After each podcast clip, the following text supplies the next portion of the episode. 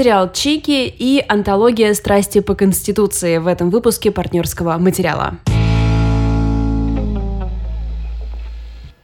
Валь, ты понимаешь, насколько это звучало? Эм, так, какой противовес ты вообще создала своим выбором книги? Да, я сразу такой серьезный человек в подкасте. Ну ладно, всем привет. Всем привет. Мы начинаем с такого маленького противостояния этот выпуск. Да. Но мы начали бы наше противостояние еще чуть ранее, когда выяснилось, что я так и не посмотрела сериал, про который Лида будет рассказывать. На самом деле, на самом деле это страшно, это страшно, но меня... Я говорю про какой-то российский сериал. Говорит глаза, и разница лишь в том, с каким усилием она это делает. Нет, ты знаешь, ты, ты уже подточила мою уверенность за эти годы, за все эти сериалы, о которых ты рассказывала, поэтому я более открыта хотя бы к тому, чтобы воспринимать информацию о них. Возможно, однажды я буду смотреть.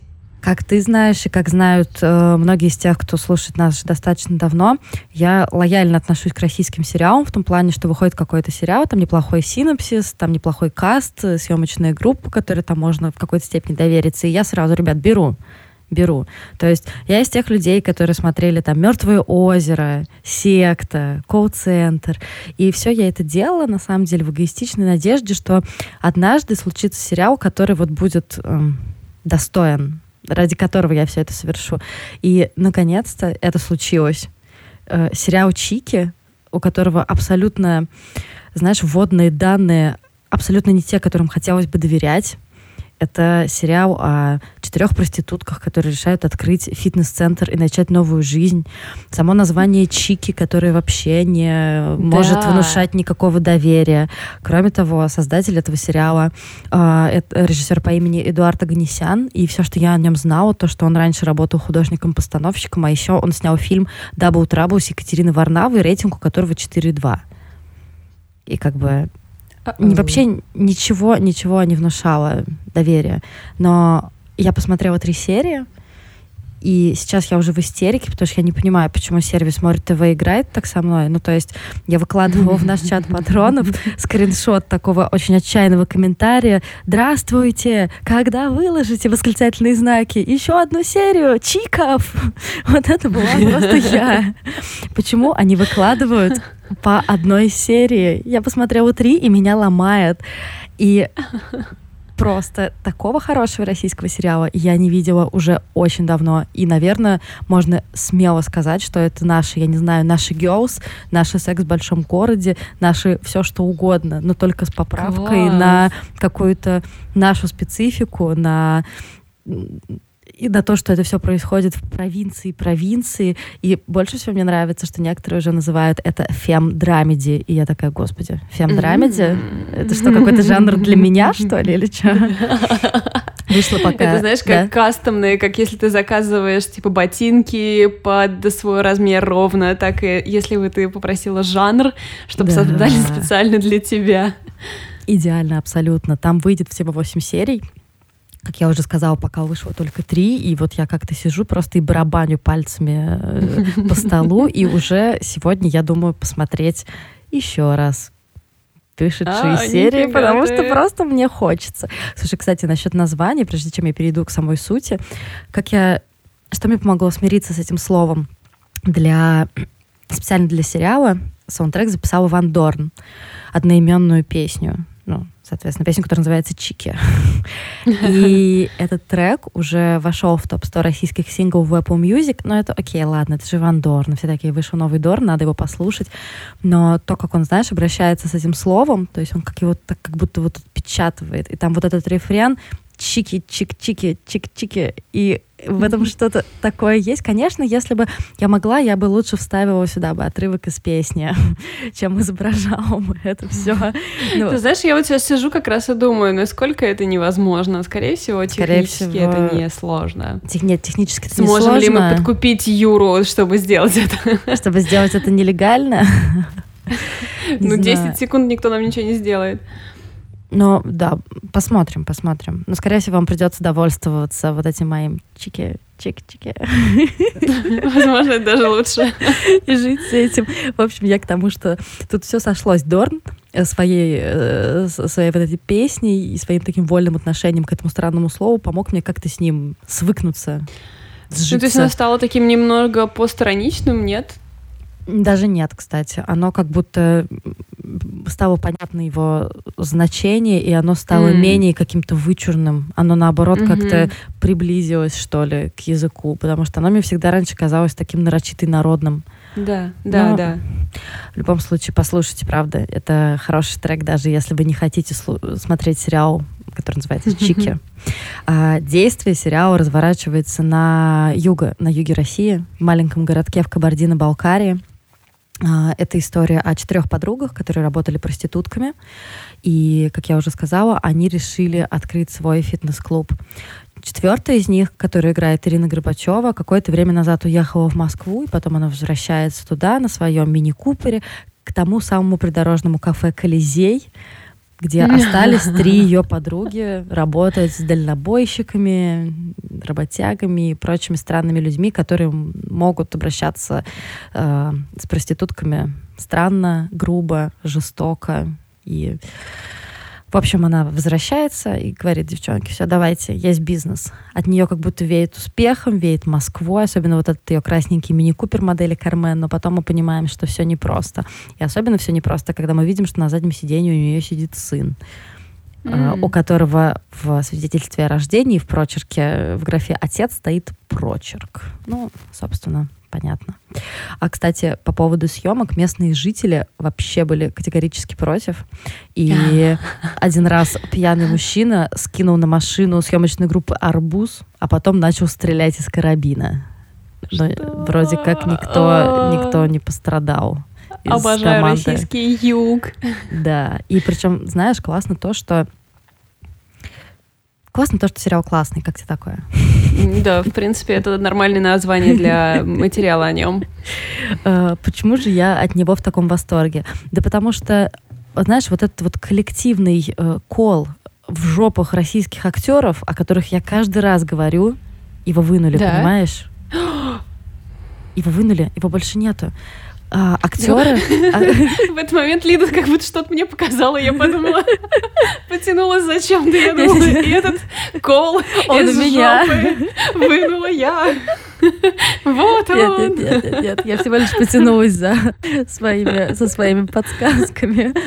А, слушай, действительно, э, то, насколько хороши здесь диалоги, просто каждый, кто хоть раз смотрел какой-нибудь средний или ниже среднего российский современный фильм, понимает, о чем я говорю. Возможно, кто-то скажет, что дело в том, что на экраны российского кино наконец-то вернули мат. Я не знаю, а. конечно, они это провернули с точки зрения закона, но мата там вдоволь просто. Mm-hmm. И причем там мат не просто ради мата, Просто потому что мы понимаем, что люди иначе не могут разговаривать. Ну, то есть, знаешь, всякие реально хуяльно и все прочее. Ну, то есть, понимаешь, не просто там, вот сейчас мы вставим сюда такое слово, сюда мы вставим такое слово, нет. А, какие-то, какая-то обсценная лексика, инвективная, которая подобрана именно так, как люди этого э, социального слоя говорили бы скорее скорее всего. То есть, не знаю, там какой-то э, провинциальный сын чиновника, который приезжает mm-hmm. на трассу за проституткой, ну, скорее всего, и скажешь, и скажет, слышь, что, иди сюда, ты что, не слышишь, ты что, в уши долбишься? И как бы, как только я услышала это в уши долбишься, я поняла, что если ты как бы если ты не знаешь, ты этого не придумаешь, понимаешь? Да. Ты, а может, бы... а кто, мы, ты, ты знаешь, кто там отвечал за да. сценарий? Это по секрет? сути, по сути Эдуард Аганесян, он и был в числе сценаристов. А. Тут еще смотри, тут так все сошлось, что и Ирина Носова, исполнительница одна из главных ролей, и Ирина Горбачева, они выросли в маленьких южных городках. Горбачева в одном из интервью хорошо сказала, что у нас есть ген провинции, он всегда с нами, с теми, кто жил там или кто там родился. Это наш генетический код, как знание языка.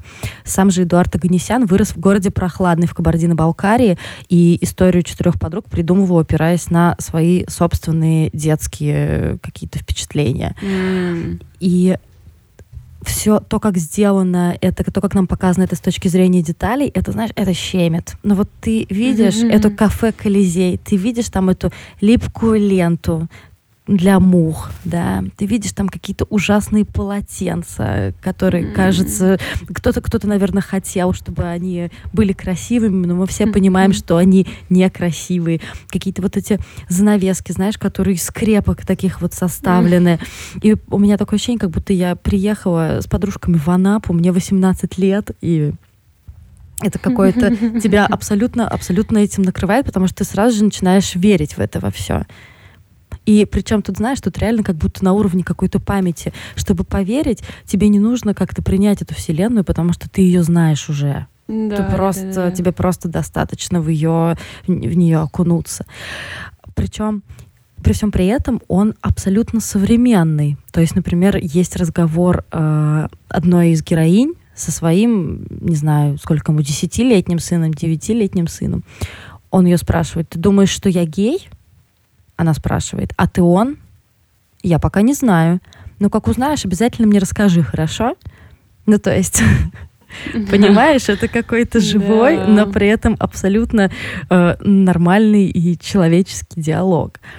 И очень много различных отсылок, которые не выглядят как какие-то, знаешь, нелепые заимствования. Они выглядят именно как вот вот это нравится русскому человеку, поэтому мы как-то вот это вот возьмем и будем этим вдохновляться. Например, как ни странно, музыка в заставке я думаю, не мне одной, напоминает одну из заглавных тем в легендарном мюзикле «Иисус Христос. Суперзвезда». Это очень похоже просто. При этом там есть какие-то, знаешь, э, уже мотивы там кавказской музыки, вот что-то такое. Одна из героинь страшно э, напоминает Хантер Шефер, звезду эйфории. Я говорю об актрисе по имени Алена Михайлова, которую, кстати, мы увидим, скорее всего, потом в сериале «Водоворот», тоже еще одном российском э, шоу, которое может стать хитом. Правда, очень похоже на Хантер Шефер. Это прям, это, забавно. Я не знаю, случайно была она выбрана или не случайно. Ну, может быть, просто, наконец, как-то типажи у нас с мировыми трендами совпали. Слушай, может быть. И что мне дико понравилось, то, что там есть практически калька из сцены сериала Пау Соррентино «Молодой папа». Все, мне кажется, помнят, кто смотрел, там, где герой Джуд Лоу э, одевается в воплощение э, Папы Римского под песню «I'm sexy and I know it». И тут один из второстепенных героев — это священник, отец Сергий, и тоже под какой-то бодрый хит он одевается для того, чтобы встретить своих прихожан. И ты понимаешь, что сразу же понятно, а, Агнесян смотрел Сарентино, и это как бы неплохо, мы ведь тоже смотрели Сарентино. И причем... Это как бы такая общая шутка для всех, а не воровство. Да, да, да, да, это такой внутряк. А, операторскую работу уже сравнивают, знаешь, от Тарковского до Интерстеллара, а Максим Сухогузов высказывает очень крутую мысль в своей статье на афише о том, что Чики ухватывает простое русское желание выглядеть как с картинки, вопреки обстоятельствам, дурному вкусу и вообще окружающей жизни.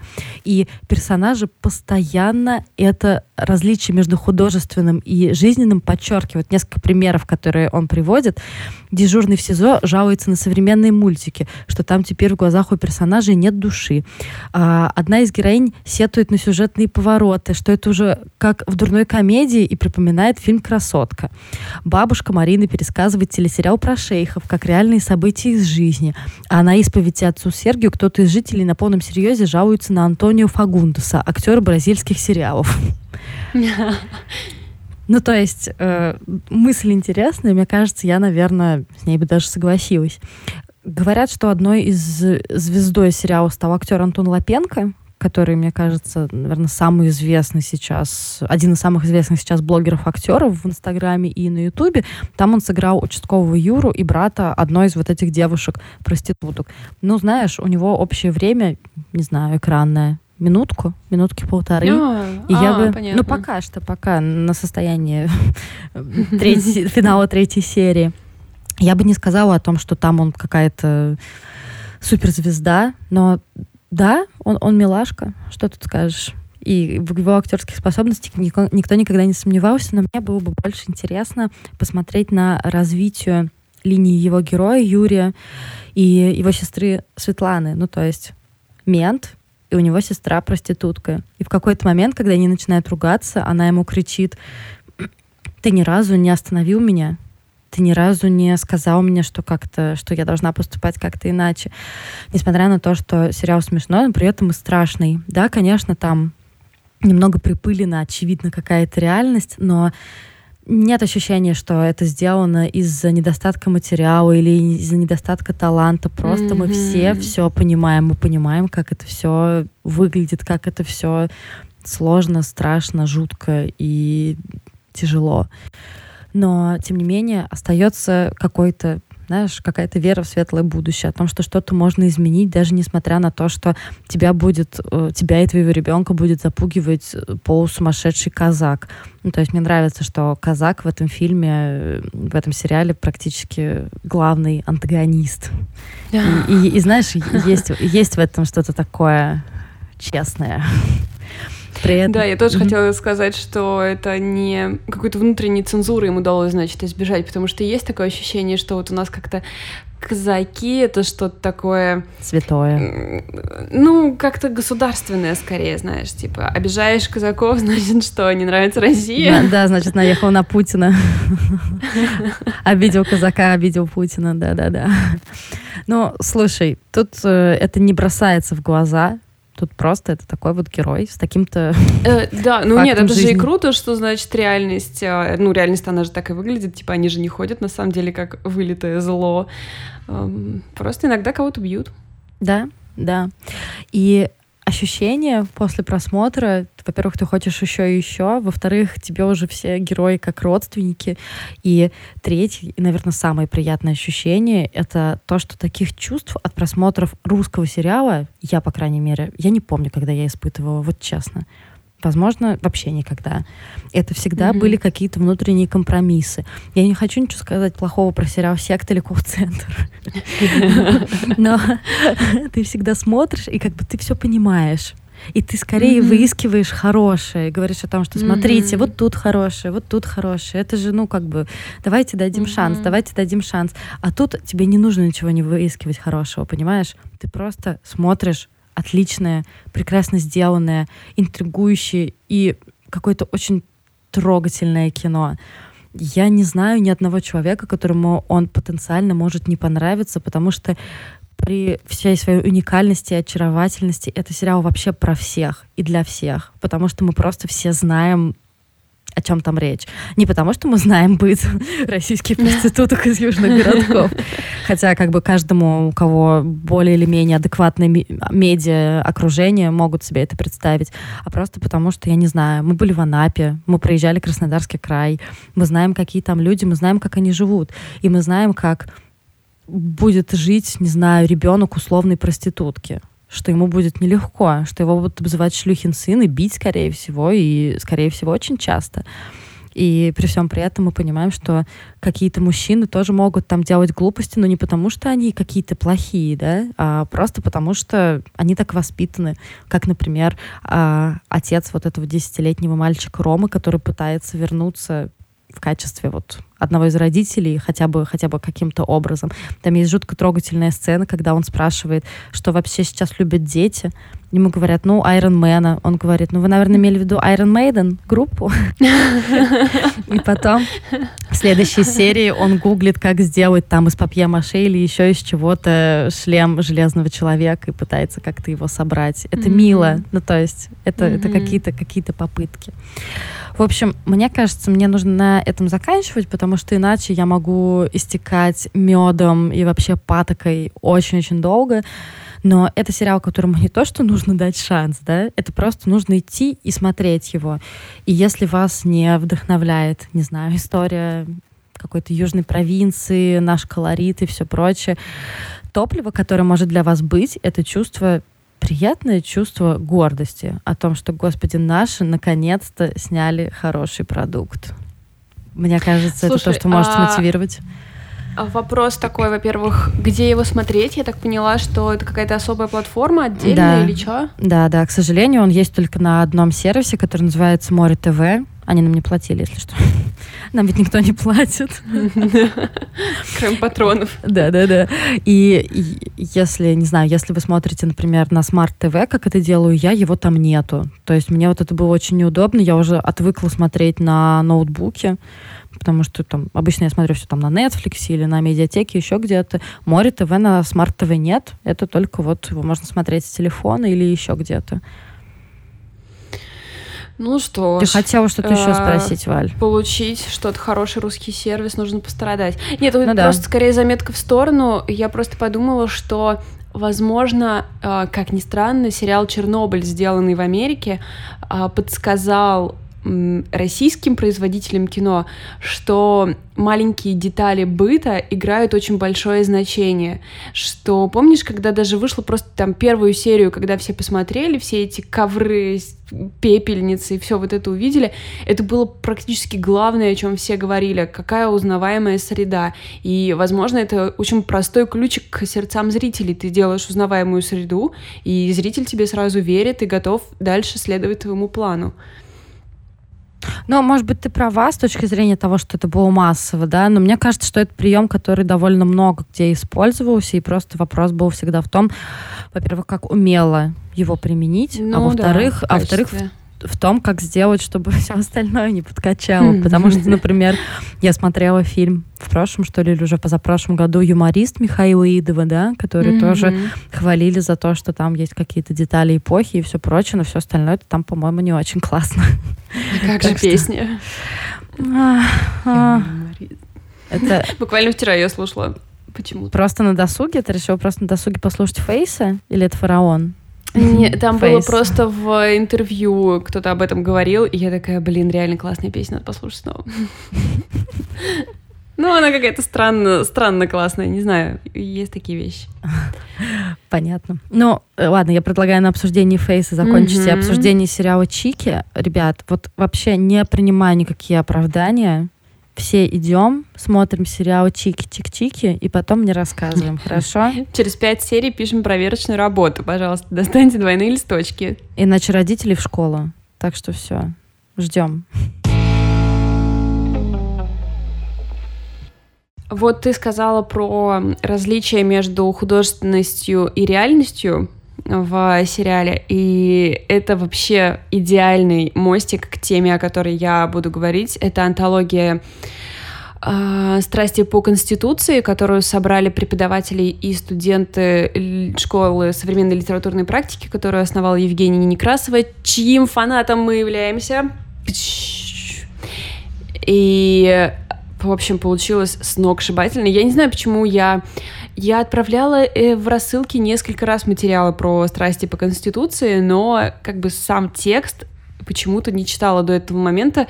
Видимо, я ждала Дня России. А, господи, это действительно, я только сейчас поняла, насколько у тебя это получается актуальная тема. О, максимально актуальная да. тема. Это, ребята, актуальное искусство. Yeah, актуальная журналистика. И... Актуальная и... журналистика. И заплакали. А, ну так вот, как вы знаете, Конституция. А, на самом деле, они исходили, с, а, составители сборника, исходили из очень простой идеи, что Конституция — это тоже текст, который Вау. может как-то влиять на тебя, на твои эмоции, да, а, вызывать какие-то чувства, в основном отчаяние. Слезы. Да. И изменения в Конституцию, это какие-то правки в текст, это тоже, в общем, любопытные, э, любопытные момент с точки зрения литературы, а не нашей жизни, потому что все остальное мы можем как бы это тема, наверное, для других подкастов, не для нашего. Вы и так понимаете все с полуслова, так что зачем тратить слова? Вот а, но то, как они очень интересно расшифровывают вообще саму идею текста, я предлагаю вам прочесть на афише. Там есть э, типа, совместное интервью авторов, но я вам как бы вот мысль, которая мне очень понравилась, передам, что существует вот текст Конституции, написанный до э, нынешнего момента, который был написан на волне э, желания свободы. В нем много пафоса какого-то, очень задорного такого пафоса, что вот сейчас мы вот это вот напишем, и вот мы так будем жить. Хм. А поправки, которые вносятся сейчас, они стилистически очень отличаются. Там такие э, я не дословно пересказываю, я скорее свою, какие-то свои впечатления. Там какие-то многословные предложения, там довольно-таки размытые формулировки, ну, не считая брака между мужчиной и женщиной, довольно конкретная формулировка. Э, и они по духу очень отличаются. То есть какой-то единый текст вставляется какой-то следующий текст, и граница очень сильно заметна. В общем, забавный момент. Но э, сама антология страсти по Конституции — это сборник рассказов, стихов и эссе, каждый из которых вдохновлен той или иной статьей в Конституции, либо поправкой. А, я не очень понимала, как это, пока не начала читать. Вот как надо работать с книжкой. А, просто читаешь ее, и все секреты раскрываются. А, она открывается рассказом Евгении Некрасовой «Дверь», и... Блин, как я обожаю Евгению Некрасову. Ну, то есть это э, этот эффект, который на меня накладывает ее проза, его очень сложно объяснить. Он буквально физически, я прямо спотыкаюсь на первом предложении и начинаю медленно, вдумчиво читать. То, как я не читаю обычно, потому что, естественно, слишком мало времени, нужно как много, можно больше прочитать, быстрее, быстрее, быстрее. Некрасова вообще мне не дает такой возможности. Она мне говорит, ну, нетушки, здесь будет столько согласных подряд, сколько нужно, чтобы ты притормозила и начала соображать. И я такая, окей, я помню. Я получила огромное удовольствие от этого рассказа. Это история о 16-летней э, девочке, которую мама запирает в квартире. Я не буду, естественно, это маленький рассказ, если я вам что-то выдам, он потеряет все свое обаяние. Этого достаточно, чтобы сказать, что этот рассказ вдохновлен вот той частью, которая про то, что наши дети это то ли достояние, то ли приоритет, значит, защита, детство и все вот эти вещи. И обязанность э, совершеннолетних детей заботиться о своих родителях. Тоже интересная деталь в поправках. Очень меня интригует, что это означает. И казалось бы, совершенно не связанный с буквальным текстом поправки или конституции текст. Просто он тоже про ребенка. Но эм, чем дольше ты читаешь все части антологии, тем больше ты понимаешь, как они связаны. А связаны не так. Существует вот этот текст, который гарантирует нам все счастье гражданина, которое может получить гражданин. И существуют настоящие Согласно люди. Конституции. Да. И существуют настоящие люди, в жизни которых это не имеет никакого значения, и, к сожалению, жизни их от этого э, печальны. Ну, то есть счастливых рассказов там нет. Сюрприз. Да. Э, некоторые просто разорвали мое сердце. Ну, я понимаю, что, конечно, как, как молодая мать, я э, перешла в такую категорию. То есть раньше вещи про матерей, про детей, они были для меня абстрактными, и мне казалось, я понимаю, почему это там тяжело и сложно. Но когда у тебя в жизни появляется реальный маленький человек, это все прям добавляется объема, и там есть э, рассказ о девушке, которая сбегает от абьюзивного партнера, э, будучи беременной, и единственное э, как бы ей, в общем, надо как-то так от него спрятаться, чтобы он ее не нашел с нулем каких-то начальных да, ресурсов для этого. И она ищет работу, где можно еще и жить, и она устраивается, насколько я понимаю, это что-то вроде э, обходчик в метро, короче, как-то она вот в метро работает, mm-hmm. в этих туннелях, и она привязывает к себе ребенка под тулуп, чтобы никто не заметил, что она работает с ребенком. И вот она с этим младенцем под ее курткой идет по этому туннелю, и Боже мой, как же меня это просто пришибло. Это, знаешь, как будто бы ты читаешь какую-то про блокаду что-то. Но вообще-то это нифига не про блокаду, это реальная женщина в настоящее время.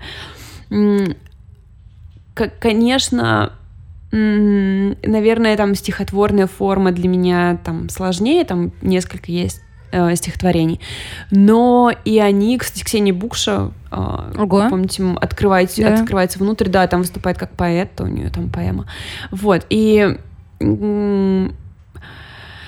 Короче, не думала я, что Конституция может кого-то вдохновить, но Настолько, получилось да? очень, да, очень круто. И как раз вот э, то, что я говорила, разница между художественным и реальным, это вот то, что они проговаривали в интервью авторы, что у нас есть текст, а есть реальность. И зазор между текстом и реальностью — это вот то место, где болит. И я подумала, это вообще очень точно.